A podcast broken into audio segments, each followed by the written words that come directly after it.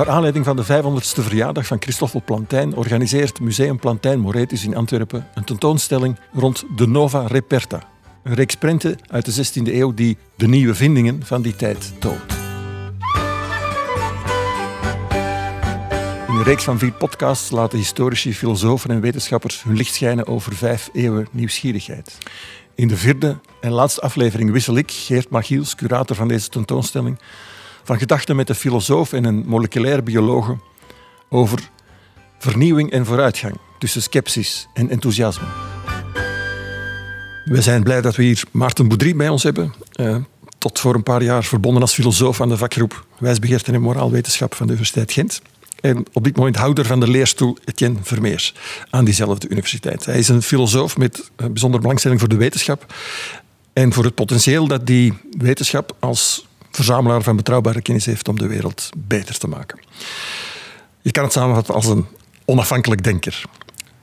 Maarten, in de Nova Reperta printenreeks, uh, daar spreekt een, een groot intellectueel optimisme uit. We spreken over 1590, er waren nieuwe dingen aan de hand. Een eeuw tevoren was er een nieuw continent ontdekt, er komen nieuwe technieken, uh, nieuwe middelen, nieuwe materialen.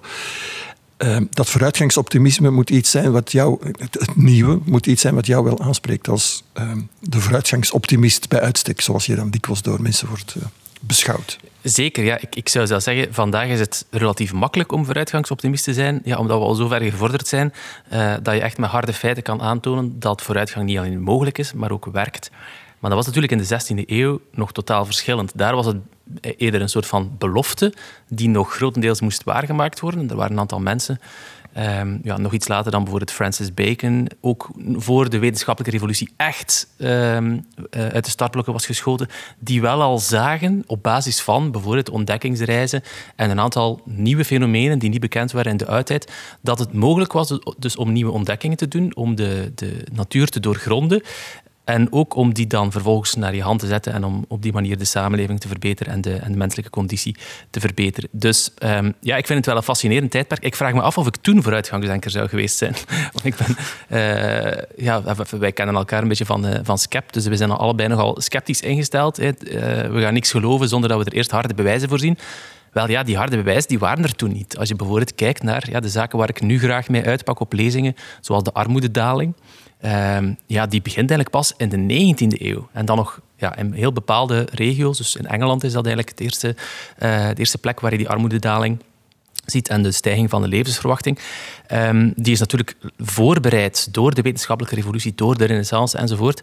Maar het heeft dus heel lang geduurd tegen dat je echt in de, in de praktijk um, een, een, effect zag, ook voor de gewone mens.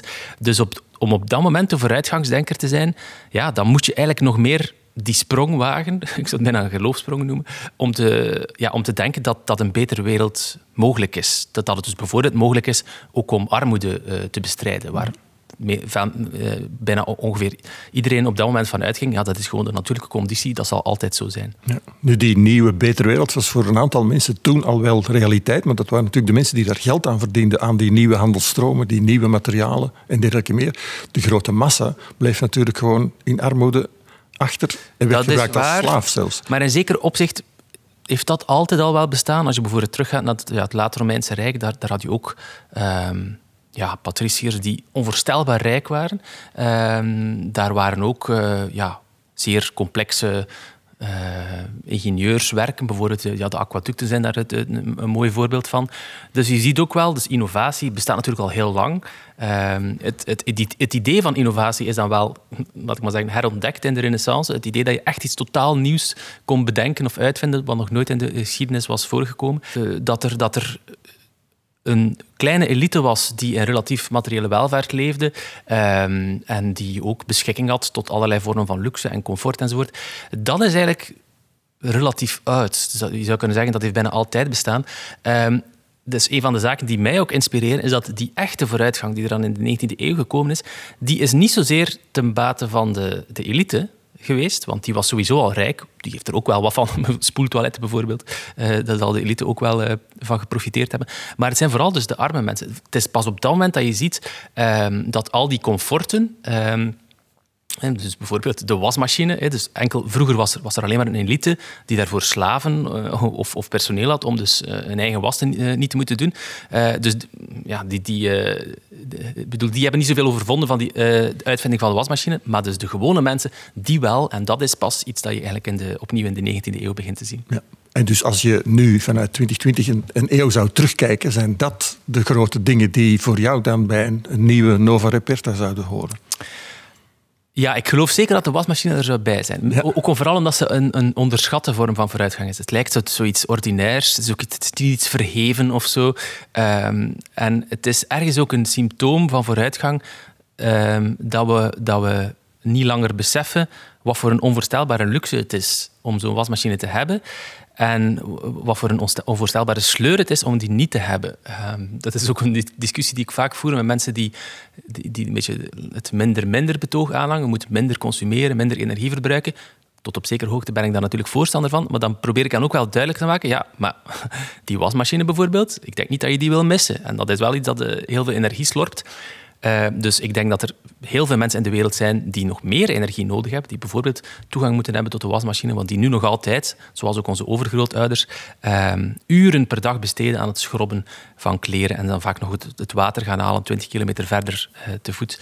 Eh, dus de wasmachine, die, ja, Hans Rosling is daar natuurlijk, dat is de man die mij daar een beetje voor geïnspireerd heeft. heeft een beroemde TED-lezing gegeven over de wasmachine. Precies omdat het zo'n alledaags object is waar we eigenlijk niet langer bij stilstaan is het wel iets um, dat volgens mij een hoge plek verdient in dus het ranglijstje van de, laat ik maar zeggen, De, de, de grootste uitvinding van de, van de 20e eeuw, van de voorbije eeuw. Ja.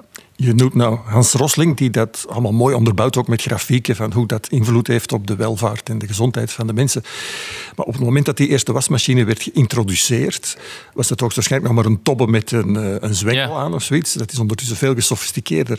Had iemand op dat moment door dat er toen iets revolutionairs aankwam? Ik veronderstel van niet. Um, in, in algemene zin, denk ik, is het, wat je nu beschrijft, is um, op heel veel uitvindingen van toepassing. Ja, er zijn allerlei beroemde citaten dus van ook echt beroemde wetenschappers die zich schromelijk vergissen in dus het belang van een nieuwe uitvinding. Van de computer bijvoorbeeld. Niemand, geen enkele burger zal ooit een behoefte hebben aan, een computer. Dat zal alleen maar iets zijn voor, voor NASA en voor een aantal uh, wetenschappelijke uh, instellingen. Het vliegtuig, er zijn heel veel mensen die ervan overtuigd waren. Dat, dat, zal nooit enige commerciële toepassing hebben. De wasmachine, ja, die, die was natuurlijk wel meteen toegespitst ook op het ja, huishoudelijk gebruik. Ik herinner me wel dat, dat Rosling in zijn boek beschrijft hoe zijn grootmoeder, denk ik, de eerste keer toen ze die, toen ze die wasmachine kocht, ehm, een stoel nam en ja, plaats nam voor de wasmachine, om dus het wonder zich te zien voltrekken. Dus dat zal waarschijnlijk ook niet de allereerste wasmachine geweest zijn. Dat was misschien toen ook al een stuk gesofisticeerder. Um, maar het, het, klopt wel wat je zegt. Het zou me niet verwonderen dat ook van de wasmachine uh, dat mensen aanvankelijk dachten ja, dat zal gewoon iets zijn voor uh, de rijke elite. En trouwens, dat was, waren toen ook veel minder efficiënt uh, en heel, ja, heel veel water verspillend. Uh, en het is pas naderhand eigenlijk dat duidelijk wordt uh, ja, wat, voor een enorme, wat voor een enorme revolutie dat betekent. En vaak zelfs de uitvinders, dus de mensen die het bedacht hebben, zelfs die onderschatten dus vaak wat het, wat het uiteindelijke effect daarvan zal zijn. Dat het bijvoorbeeld iets is dat binnen x aantal decennia uh, eh, 99% van de, van de bevolking, toch van dat land, zal hebben. En binnenkort ook hopelijk uh, 99% van de, van de wereldbevolking. Maar het is, het is, heel moeilijk om in de toekomst te kijken. Uh, dus op, het, omgekeerde bestaat ook. Hè. Mensen die overschatten hoe belangrijk een technologie is. Uh, ja, het idee van uh, in de jaren 50 dat we allemaal met jetpacks of met vliegende auto's zouden rondreizen. Oké, dat is niet uitgekomen. Dus dat, er zijn ook wel tegenvoorbeelden. Maar het is toch merkwaardig ehm, een, boek dat ik daar onlangs over heb gelezen is How Innovation Works van Matt Ridley.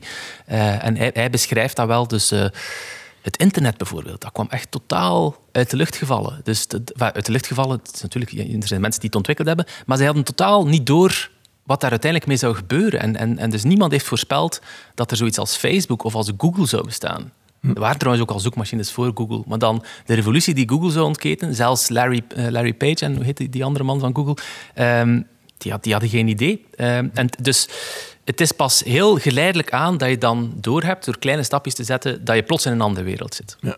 Misschien een ander voorbeeld van iets wat uh, onverwacht veel succes had, was het sms'en. Want het was ook, heb ik mij laten vertellen, een, een, een, speeltje van de ingenieurs van Nokia die, die dat wel leuk vonden op die manier berichtjes naar elkaar te sturen. En dat blijkt dan een van de trekkers geweest te, geworden te zijn van, van de mobiele telefonie, omdat iedereen graag met elkaar in contact kwam op zo'n manier. Ja, juist. Uh, Paul Krugman heeft trouwens twintig jaar geleden nog een artikel geschreven uh, waarin, hij, waarin hij zei: het internet dat zal een dode mus blijken te zijn, want mensen hebben helemaal niks van elkaar te vertellen. Wat, wat, ze met elkaar gaan communiceren? Dus zelfs Paul Krugman, Nobelprijswinnaar in de economie, iemand, iemand die toch iets begrepen heeft van vooruitgangen van de economie. Um, dus ik, ik, neem het niet, ik, neem het voorbeeld om niet aan me belachelijk te maken, uh, maar het is iets dat we allemaal ervaren. En trouwens, sms specifiek, ik herinner me nog levendig, dat is mij wel bijgebleven ook als een soort van memento van kijk, ik, ik trap ook in die val dat uh, een vriendin van mij toonde uh, hoe, hoe, dat, uh, hoe dat sms'en werkte. En dat was toen nog met zo'n cijferklavier, dat je toen ja, één keer, twee keer, drie keer moest tikken om de juiste letter te hebben. Dan dat is toch verschrikkelijk omslachtig. Wie houdt zich daar in godsnaam mee bezig? Bel toch gewoon. Um, dus ik heb dat toen zo afgewimpeld als, ja goed, daar ga ik me niet mee bezighouden. Maar ja, dus, zoveel, dan, dan verwacht je ook niet dat er dan uiteindelijk ehm, uh, een toetsenbord zal komen. Dus niet in de zin van individuele knopjes, maar zoals we dat nu kennen, met dus gesofisticeerde apparatuur die foutcorrecties doorvoert en die op een egaal scherm, eh, op een vlak scherm, dus de vingerafdrukken herkent enzovoort, aan de hand van geleiding. Um, allemaal zaken die je niet kon voorzien. En ja, ik gebruik het nu ook volop. Let op, ik heb nog altijd wel... Ik vind het nog altijd vervelend om op zo'n klein toestelletje met mijn twee duimen bezig te zijn. Um, dus als ik bijvoorbeeld WhatsApp gebruik, dan doe ik dat meestal via de laptop. Zeker om lange berichten te sturen. Maar, um, maar ja, dus we, we hebben... Uh, het, hetzelfde met um, dus, dus, uh, eh, 4G bijvoorbeeld en dus het comfort om op je telefoon een filmpje te kunnen bekijken. Dan dacht, ik, ik herinner me ook nog dat ik toen dacht van ja, was het punt. Doe dat toch gewoon thuis. Uh, maar nu doe ik het voortdurend ja. onderweg. Ja, het is heel handig om je mails te checken enzovoort. Ja. Misschien even terug in de tijd, maar niet zo heel ver als de 16e eeuw, maar naar 1958. Toen was er de Expo in Brussel. Dat was het het, het, grote ja, wonder van de vooruitgang werd daar uitgestald, internationaal gezien. Uh, jij bent te jong om daar te zijn bij geweest. Uh, ik ook trouwens, maar uh, toen werd het Expo-brood uh, gelanceerd. Toen werd er gepraat over uh, met uh, atoomkracht aangedreven auto's en dergelijke meer. De wereld ging compleet veranderen. Het was een heel futuristisch beeld. Daar is eigenlijk heel weinig van in huis gekomen. Hoe kunnen we in godsnaam proberen om op wat voorgesteld wordt als innovatieve dingen, om die te beoordelen op hun waarde en, en ja, als er iets goed in het eruit te halen en als het niet zo goed is, om dat dan tegen te houden?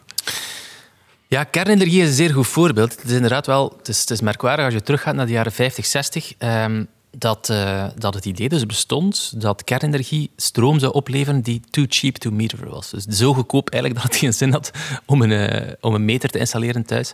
Uh, gewoon eindeloos stroom kwam aftappen.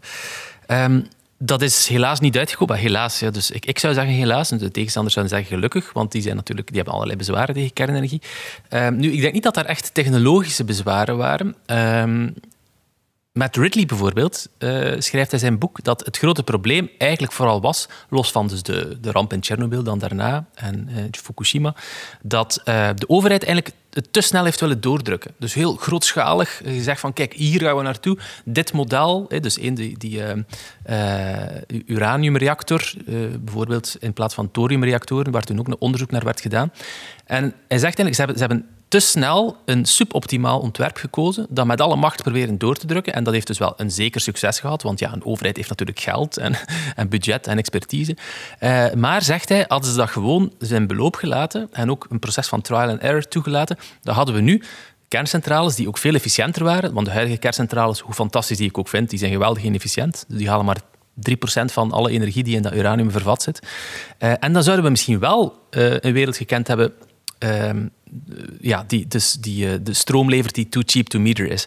Ik hoop dat er in, in de toekomst opnieuw een of andere revolutie komt in de kernenergie. Maar ik ben, uh, ik ben voorzichtig genoeg om mij niet te verbinden aan deze of gene technologie. De thorium is een mogelijkheid. De fast breeder eh, reactoren, die dus veel meer energie uit de brandstof halen en die ook een afval recycleren. Kernfusie, er was gisteren nog een bericht, een MIT die een doorbraak had in kernfusie. Um, kernenergie is wel de, e, zou je kunnen zeggen, de enige echt nieuwe vorm van energieopwekking van de 20e eeuw. Um, waterkracht, dat kenden de Romeinen al. Ja, goed, veel minder gesofisticeerd. Er zitten watermolens en windmolens in de Nova Reperta trouwens. Ja, juist. Dus, dus dat, dat, dat, op, dat, je ziet dan wel op dat moment dat er een, ook het vermogen van die waterkracht en die windmolens, dat die vanaf de moderniteit dan wel sterk toenemen. Ehm, nog niet zo sterk als vandaag natuurlijk, maar het is geen fundamenteel nieuwe technologie. Dus hernieuwbare energieopwekking is eigenlijk iets wat al even oud is.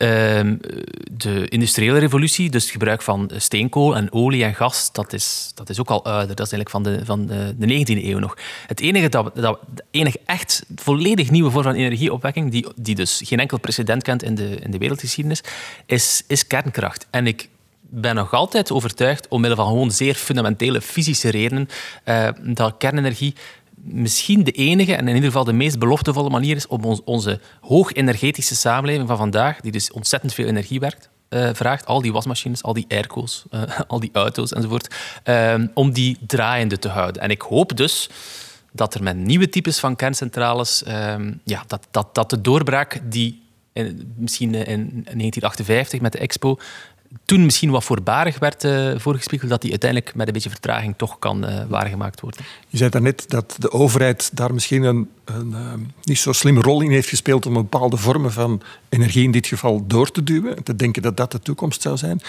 Maar hoe gaan we daarmee om? Op dat kruispunt tussen, tussen bedrijven, privéondernemingen, overheden die beleid moeten vastleggen en burgers die, die hun behoeftes hebben.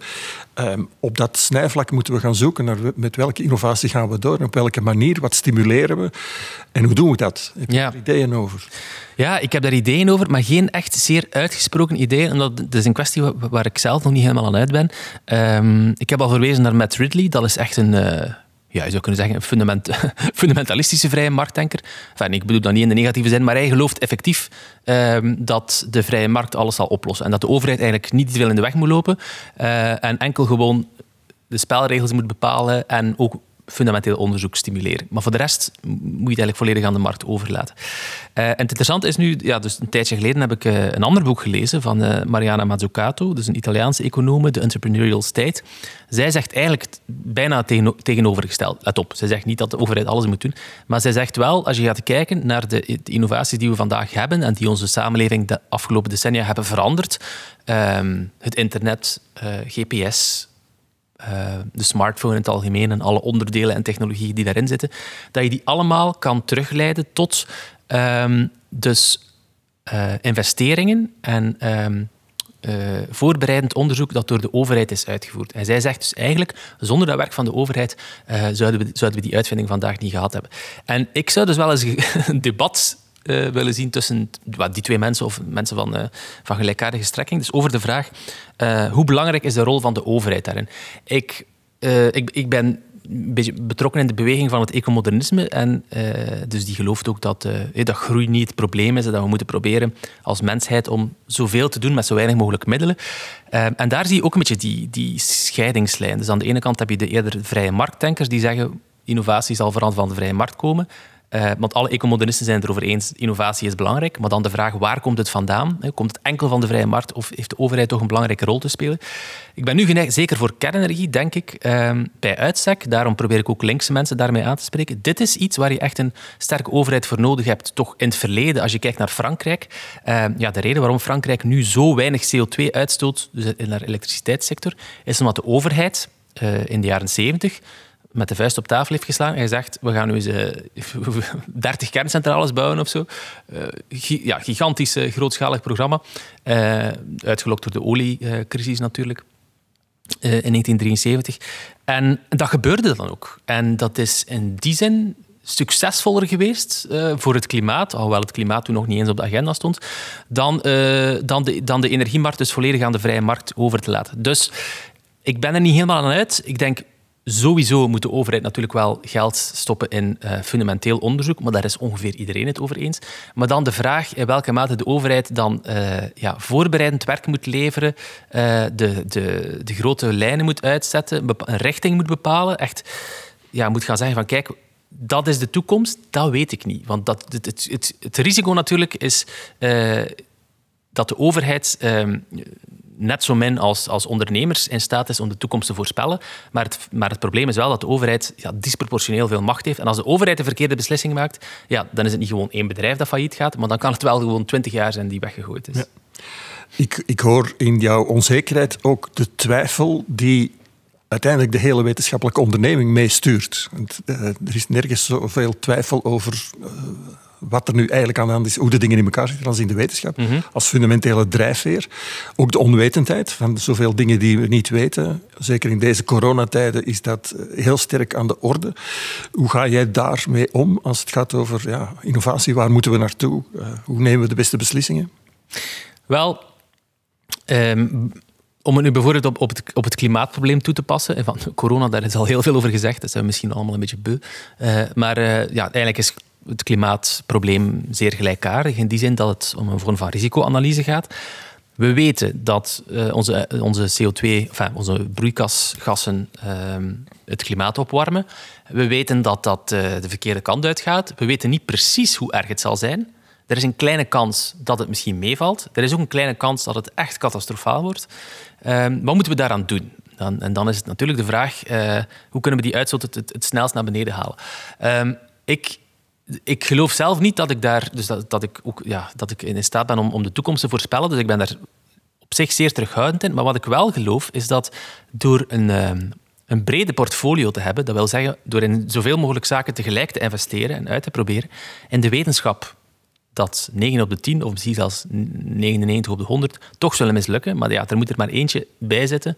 Um, dat bijvoorbeeld, ik heb nu de, de, laatste tijd niet zoveel hoop gesteld op kernfusie, maar stel dat dat er toch van komt, dus na die doorbraak van MIT, ja, dat zou natuurlijk fantastisch zijn.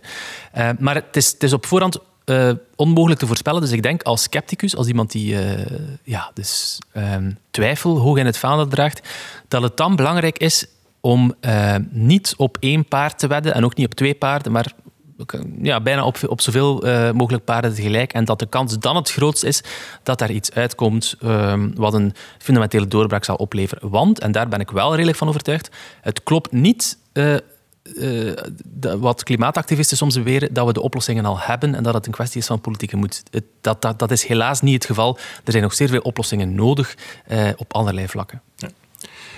Bij die oplossingen zouden misschien dan wellicht een aantal van de dingen zijn die in jouw top 5 of 10 staat van de nieuwe vindingen hmm. van deze tijd die we zouden willen, tot slot als laatste vraag, zouden willen naar voren schuiven. Wel, we hebben al de wasmachine gehad. Uh, kernenergie mag er van mij ook bij. Uh, elektriciteit, eigenlijk in het algemeen. Elektriciteit is eigenlijk bijna iets wonderlijk. Werd trouwens ook toen het werd ontdekt bijna als iets magisch, etherisch beschouwd. Uh, iets dat niet wetenschappelijk kon verklaard worden. Vandaag weten we dat natuurlijk ja, kunnen we elektriciteit zeer goed begrijpen, maar het is iets, het is proper, het is clean, het is geluidloos, het is efficiënt, het kan zich over grote afstanden uh, verplaatsen. Het is, het, is, fantastisch eigenlijk. Uh, dus elektriciteit is wat mij betreft toch uh, de, omdat het dan ook zoveel, in zoveel domeinen is doorgedrongen. Dus dan hebben we er al drie. Ehm, wat is er dan nog?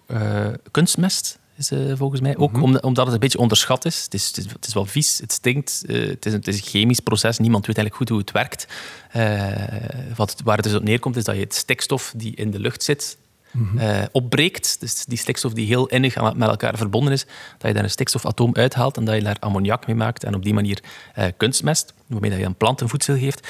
Uh, ja, schattingen van dus hoeveel mensen uh, niet gestorven zijn dankzij kunstmest, ja, die gaan echt honderden miljoenen. Dus uh, Frits Haber en Karel Bosch, die samen dat proces hebben ja, ontwikkeld en, en fijn afgesteld, ehm, ja, die, zijn, die zijn een van de grootste weldoeners voor de mensheid geweest, alhoewel er dus relatief weinig bekend zijn. Dus kunstmest, daar hebben we er al vier. Ja Ziet er mij nu nog iets te binnen? Ja, de groene revolutie natuurlijk. En, en, en, en GGO-technologie, die ook nog veel beloftes heeft in de toekomst. Um, ja, er zijn heel veel zaken die je, die je zou kunnen noemen. Het, het, is vaak het is een optelsom van al die kleine... Het internet bijvoorbeeld, ja, dat ligt voor de hand. Um, klein, want de ene technologie die maakt ook de andere technologie ja. mogelijk. Dus het is een zeer cumulatief proces. Um, en we zijn er nog lang niet. Dus er zijn nog heel veel uitvindingen waar we nu nog zelfs niet eens de verbeelding voor hebben, maar die hopelijk uh, in de toekomst zullen ontdekt worden. Ja. Het zou mooi zijn als we hier binnen 500 jaar terug zouden kunnen zitten en dan terugkijken naar waar we het nu over gehad hebben, om te zien wat er uiteindelijk ja. de bus is gekomen. Maarten Boudry, hartelijk dank. Graag gedaan. En nu hebben we te gast Hetty Helsmorstel. Welkom, jij bent eh, moleculair bioloog, gedoctoreerd in de gezondheidswetenschappen ehm, en dit jaar lang kankeronderzoek. Echt op cellulair, moleculair niveau, naar genen, aan de Universiteit van Gent. Dat doe je nu niet meer. Je bent uh, fulltime observator van de wetenschap, om het zo maar te noemen. En jij probeert de nieuwste ontwikkelingen en ontdekkingen te plaatsen en te verduidelijken voor een breed publiek. Daarom denk ik dat we 500 jaar na de Nova Reperta, die toch ook proberen om de nieuwe ontwikkelingen naar een groot publiek te brengen, het goed is dat we jou hier bij ons hebben. Um, en om maar te beginnen bij het, bij het begin, waarom jij ook um, mee in de tentoonstelling zelf zit is dat jij een klein uitleg geeft over de CRISPR-Cas-technologie. Waarom verdient die volgens jou een onbetwistbare plek in deze tentoonstelling? Voor mij is CRISPR-Cas gewoon de uitvinding van, van de 21ste eeuw. Ik weet dat we nog maar 20 jaar ver zijn in die eeuw. En dat wetenschap en technologie in zo'n eiltempo evolueren dat we de komende 80 jaar nog, nog heel spectaculaire dingen gaan zien. Maar CRISPR zal uh, op het einde van, van de 21ste eeuw, als daar overzichtslijstjes gemaakt worden, zal, zal zeer hoog eindigen. Um, wat is CRISPR? is eigenlijk een, revolutionaire technologie om snel, precies en goedkoop veranderingen te doen in het DNA van om het even welk organisme. Dus we kunnen plots van gelijk welk levend ding hier op aarde de genetische blauwdruk aanpassen. En dat is niet niks. Daar kunnen fantastisch mooie dingen mee gebeuren, maar daar liggen ook een aantal risico's en een aantal ethische vragen uh, op de loer. En, en ja, het is een tweesnijdend zwaard dat ik gigantisch fascinerend vind. Dat zijn de ethische aspecten ervan. Komen we nog op terug. Maar mhm. misschien eventjes uitleggen um, wat er nu zo revolutionair is. Wat, wat gebeurt er juist? Is het anders dan de genetische modificaties die we tot nu toe kenden? Uh, is dit, uh, ja, hoe werkt dit dan wel? Het bouwt uiteraard altijd verder op, op alles wat we voorheen en de voorbije decennia al gedaan hebben. Maar het, het is in die zin nieuw. Het is eigenlijk afkomstig uit het afweersysteem van bacteriën. Bacteriën verdedigen zich tegen virussen door zoals je weet, virussen die, die brengen eerst hun, genetisch materiaal binnen in een bacterie. Omdat zij zichzelf niet kunnen vermenigvuldigen, moeten zij daarvoor beroep doen op de machinerie van, van, die, van die bacterie.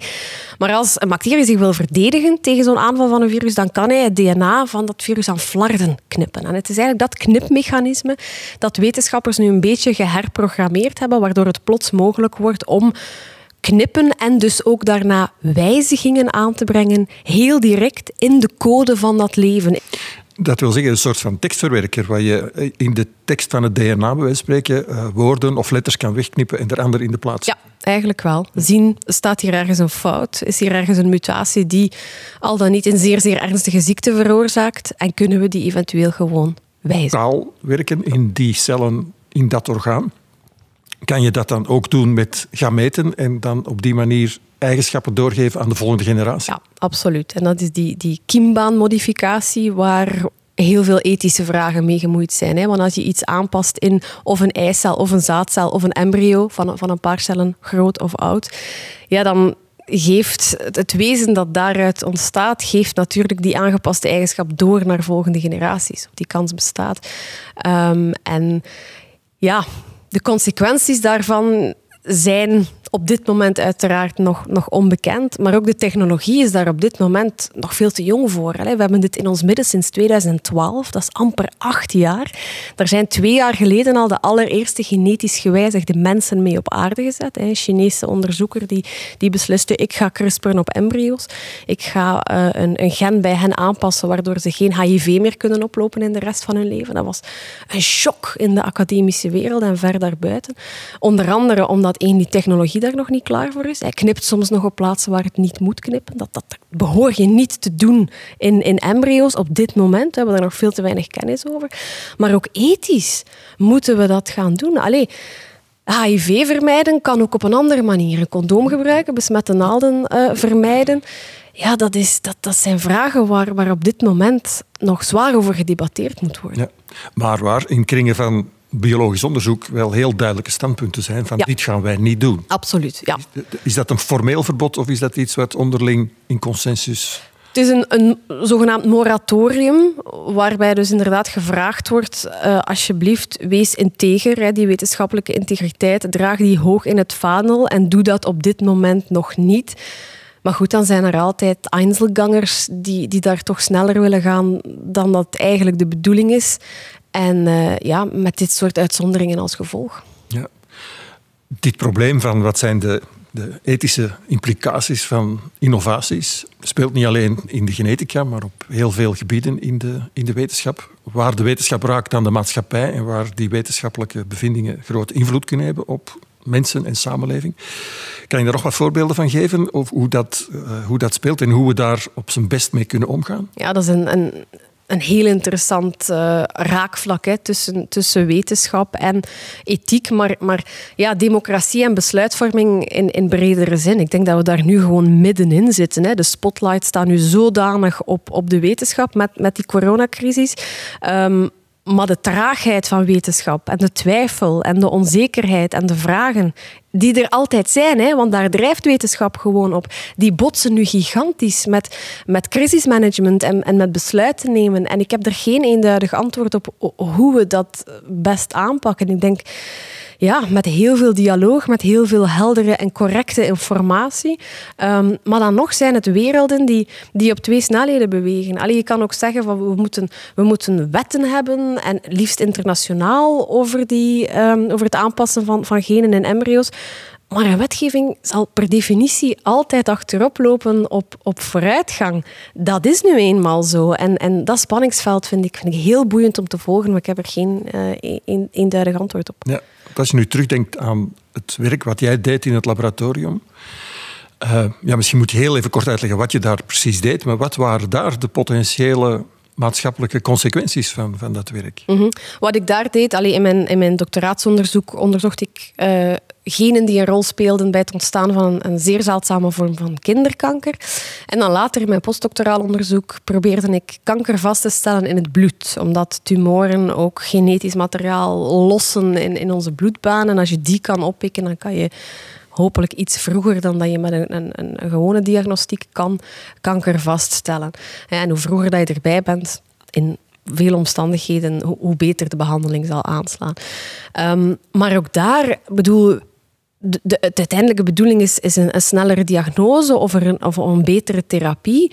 Maar met meer inzicht te krijgen in de genetica wordt alles alleen maar complexer. Om een concreet voorbeeld te geven, vroeger dacht men, oké, een borstkanker is een borstkanker, moeten we zo behandelen, longkanker is een longkanker. Nu blijkt dat twee borstkankers meer verschillend kunnen zijn dan een borstkanker en een longkanker, als je naar die achterliggende genetica kijkt. Dus daar, ook daar speelt ja, die twijfel en die onzekerheid en die nieuwe kennis een, een heel grote rol. En heeft natuurlijk een invloed op hoe mensen behandeld worden en, en, en de mogelijke keuzes waar zij voor gesteld worden. Dus ja, dat, dat zit in, in het grootste en in het kleinste onderzoek, vroeger en vandaag, zit dat gewoon ingebakken. Ja. Dat wijst eigenlijk op de moeilijkheid van hoe beslis je wat we gaan onderzoeken. Want uiteindelijk moet het geld van ergens vandaan komen. Er gebeurt nu steeds meer onderzoek ook binnen bedrijven. Die hebben natuurlijk een commerciële uh, invalshoek, want die willen daar uiteindelijk met hun uitvindingen of bevindingen geld verdienen. Aan de andere kant is het, is het de overheid die uh, achter de schermen heel dikwijls heel sterk bijdraagt aan, aan onderzoek. Maar hoe ga je van dat fundamenteel naar dat toegepaste en wie beslist wanneer wat gebeurt? Ja, ja een heel moeilijke vraag. Ik denk dat zowel de academische wereld als de bedrijven een vragende partij zijn om, om, om dat anders te gaan doen in de toekomst. Heel veel geld wordt geïnvesteerd in fundamenteel onderzoek, rechtstreeks en onrechtstreeks. En, en allez, 90 of 95 procent van de experimenten mislukken. Dat is ook wetenschap. Maar goed, met de 5% die lukt, of dingen die werken, die gaan dan verder naar, naar commerciële bedrijven. Um, moeten zij niet op een bepaalde manier ook mee in rekening brengen dat al dat voorgaand onderzoek al gebeurd is. Ik denk dat we vooral nu, hè, wat, je, wat je ook ziet opkomen, zijn nieuwe gentherapieën. Bijvoorbeeld Zolgensma, hè, Baby Pia, dat verhaal, 2 miljoen euro of dollar voor een, een, een medicijn, een eenmalig shot. Daar reizen vragen. Moet dat zoveel kosten? Um, is dat verantwoordbaar? Bedrijven zeggen van wel, anderen zeggen ja, nee, dat, dat, dat, is, dat is niet zo. Heel veel onderzoek is ook al aan universiteiten gebeurd.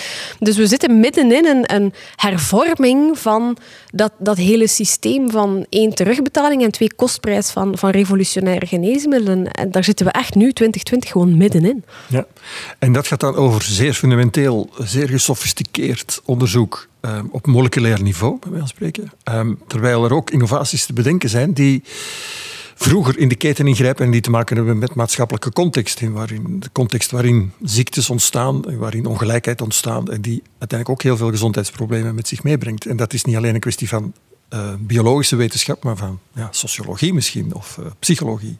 Ja. En hoe gaan we daar proberen om daar het evenwicht te verschuiven? Want er gaat nu heel veel aandacht en geld naar bijvoorbeeld kanker, terwijl er heel weinig gaat naar psychiatrische aandoeningen.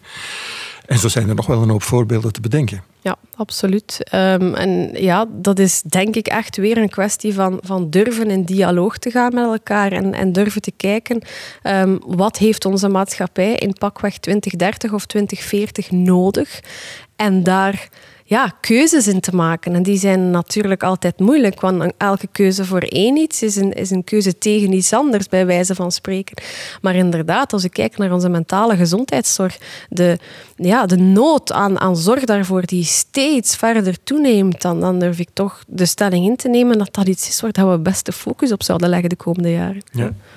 Ehm, even terug naar de Nova Reperta. Die is 500 jaar geleden gemaakt. Daarin zitten een twintigtal ja, nieuwe ja, vooral technieken, want het ging niet zozeer over de fundamentele kennis, wetenschappelijke kennis op de achtergrond daarvan, maar vooral over dingen die gedaan werden, zoals brillen maken, kompassen ontwerpen, waardoor je beter de weg kon vinden op deze complexe wereld. Uh, distillatie, uh, waarmee stoffen uit, chemische stoffen uit elkaar konden gehaald worden. Uh, dat waren toen um, ja, baanbrekende dingen die, die nieuwe zaken aanbrachten die in de oudheid niet bestonden. Zie jij een lijstje van jouw top 5 of top 10 van, van dingen die zich op dit moment aandienen of het voorbije eeuw hebben aangediend, die uh, dezelfde ja, baanbrekende capaciteit hebben? Ja, absoluut. Ik denk al als je terugkijkt op de voorbije 50 of 100 jaar, dat, dat daar ja, meer dan 10 of 20 of 30 van, van die dingen te melden zijn. Wat bij mij alleen naast CRISPR. Um, in die lijst voorkomt, is onder andere het, het oprekken van de grenzen van onze voortplanting bijvoorbeeld. Alles met IVF en, en uh, kunstmatig donorsperma en, en klonen van schapen enzovoort. En vooral in de toekomst, er is nu sprake van uit huidcellen van, van onvruchtbare mensen, zowel eicellen als zaadcellen maken. Dat is ik denk dat is een enorme shift in hoe wij kijken naar voortplanting en naar onszelf als soort bij uitbreiding. Dus, dus dat staat daar voor mij uh, zeker in. Um, ook denk ik niet te onderschatten. Uh, ontdekking van de eerste antibiotica en, en de commercialisatie daarvan um, in combinatie met vaccins. Hè. Allee, eerste vaccins in, uh, in 1953. Dat is iets wat wij, wat wij soms vergeten. Hè. Het poliovaccin is, is, is van de generatie van wanneer mijn ouders geboren zijn. Dus dat is, dat is zeer, zeer jong allemaal. Dat, dat hoort daar voor mij ook bij. En ik denk, het is daarnet al vermeld, um, of, al, al een aantal keer, eh, de personal computer en, en het wereldwijde web. Ja, de invloed daarvan is denk ik gewoon ja, gigantisch groot. Um, maar ook weer, en dat merk ik aan mezelf de, de laatste jaren, kan ten goede gebruikt worden, maar neemt ook zoveel van onze aandacht en van de bandbreedte in ons hoofd weg, dat dat ook daarom misschien een zeer belangrijke uitvinding zal zijn die, die invloed heeft op hoe wij ons gedragen als mensen en als mensheid. En hoe wij er steeds minder, ook met, met Facebook en Instagram en smartphones, in slagen om traag te denken en diep te denken, terwijl we dat in deze complexe wereld zo hard nodig hebben. Dus het staat er voor mij op zowel in positieve als in negatieve zin. Net zoals CRISPR, hè. tweesnijdend zwaard allemaal. En misschien zoals elke technologie bij, bij uitbreiding. Het is vooral hoe je het gebruikt die, die belang, dat belangrijk is. Hè. In de 16e eeuw waren er ook mensen die kritisch waren over de boeken, want dan konden al die teksten door iedereen gelezen worden. Wat zou daar niet allemaal komen? Ja. Dus de, dat soort kritiek is van, van alle tijden. Dat zien we ook in, in deze tentoonstelling. Um, heb je er nog andere? Of? Ik had een lijstje. Had uh, ja, nee, nee. ik had er tien opgesteld. Um, ik denk de maanlanding en, en de daaropvolgende ruimte-exploratie. Ook toch, die nu trouwens in een, in een commercieel speelveld plots komt toch ook iets wat vrij ongezien is als, als soort. Ah ja, we zijn de enigen die dat doen. Dus uh, goed, als wij over 500 jaar terugkijken op, op de 20e, 21e eeuw, dan dat is wel de eeuw waar we naar de maan geweest zijn. En waarschijnlijk gaan we binnenkort naar Mars. Dus dat, uh, ja, dat moet daar toch zeker bij als we zo'n poster zouden maken. Hm. Um, en dan, ja, nucleaire energie had ik ook, maar daar heeft Maarten het net uh, uitgebreid over gehad. En het Higgs-boson. Dat heb ik er toch ook op gezet. Voorspeld decennia geleden en dan onlangs ook in het CERN effectief waargenomen. Datgene wat deeltjes hun massa geeft. Ik, allee, ik vind dat wonderlijk hoe dat wij er met ons toch wel simpel of complex brein in slagen om, om gewoon ja, de fundamenten van ons universum te gaan exploreren en onderzoeken. Dat is, dat, dat is ook iets wat bij deze eeuw hoort. Ja, dat zijn net zoals in de Nova Reperta nieuwe werelden die. Absoluut, letterlijk. Ja. Los van dat lijstje wat nog langer kan gemaakt worden en waar we misschien eigenlijk pas binnen 100 jaar van weten wat nu echt uh, baanbrekend Klopt. blijkt geweest te zijn. Want met die maanlanding, zoals je zegt, daar zijn we ook mee gestopt met mensen naar de maan te sturen, want dat bracht verder niet zoveel op, duidelijk. Dat waar, Dus dat was een grote innovatie, maar misschien meer de innovatie van al de technieken die erachter zaten dan wel het feit zelf. Waar, maar goed, waar liggen nog de grote wetenschappelijke vragen die onbeantwoord zijn? En waar jij nog graag een antwoord zou op willen zien in het leven dat jou nog rest. Oeh, dat is kort, hè? dat is kort. Maar je mag ook al denken naar de toekomst en wat er daarna zou kunnen komen. Goh, ik kijk eh, heel hard uit naar het beter begrijpen van ons brein. Ik denk dat dat het orgaan is in ons lichaam waar we het minste vat op hebben op dit moment. We kunnen bij wijze van spreken al een, een, een, synthetische nier maken of een virtuele nier maken zelfs. En dan eerst op de computer bepaalde medicatie uittesten en, om dan te bekijken wat, wat er in de patiënt al dan niet gaat werken. Maar dat brein is voorlopig zo'n groot mysterie. En dan denk ik aan, ook aan alle psychische en psychiatrische aandoeningen die daarmee gepaard gaan. Ik, ik, zou het fantastisch vinden als we, als we daar ooit op een of andere manier een, uh, een ingang in zouden vinden, letterlijk en figuurlijk dan. Um, ja, en, en ik denk dat veel technologieën, en dat zou ik ook mooi vinden in, in de komende jaren, um, heel veel, maar dat is altijd zo geweest, hè, ethische vragen met zich meebrengen, maar dat het allemaal steeds gespecialiseerder wordt en dus dreigt alsmaar verder af te drijven van van de mensen waar het eigenlijk over gaat. Of, of de patiënten die er eigenlijk mee in aanraking komen. En ik zou het mooi vinden als we, als we die brug niet, niet uit het oog verliezen. Ehm, dat patiënten weten wat gentherapie is, wat het wel is, wat het niet is, wat de risico's zijn. En je loopt het risico door, door alsmaar gespecialiseerder te worden in die technologie, ook wat quantumcomputers of kernfusie betreft, dat je steeds verder afdrijft van, van de maatschappij in, in zijn breedheid. En het zou mooi zijn als we, als we dat niet uit het oog verliezen. Mooi idee. Het Jelsmorstel, dankjewel. Met veel plezier. Dit was de vierde en laatste in een reeks van vier podcasts bij de tentoonstelling Een eeuw van verwondering. 500 jaar nieuwsgierigheid en innovatie, waarin met behulp van 16e-eeuwse beelden de nieuwigheden van toen werden geconfronteerd met de innovaties van nu. We danken je voor het luisteren en hopen dat je nog de kans ziet om de tentoonstelling te komen bezoeken. Ze is nog open tot 10 januari 2021. Als alternatief kan je op bezoek op de digitale rondleiding via de website van het museum.